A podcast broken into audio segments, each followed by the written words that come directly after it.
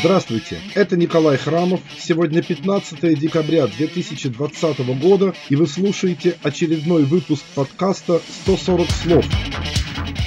Теперь мы знаем не только то, что, в общем-то, знали и раньше. Алексей Навальный отравлен новичком по приказу Путина. Мы знаем и кто конкретно в ФСБ исполнял это решение, и как они это делали. И что дальше? Вот этому типу в трениках с лицом гопника на районе, испуганно открывающему дверь своей квартиры навстречу камере CNN, вот ему теперь запретят открыть счет в Bank of America и шенгенскую визу не дадут. Да вы что, серьезно? Другое дело – настоящие санкции против Российской Федерации.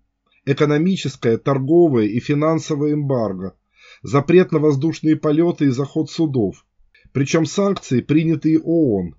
Возможность для этого есть. Введение в действие механизма единства во имя мира, позволяющего принять решение на чрезвычайной сессии Генеральной Ассамблеи ООН в обход Совета Безопасности, как во время Корейской войны. Механизм есть, но есть ли у Запада политическая воля, увидим в ближайшее время.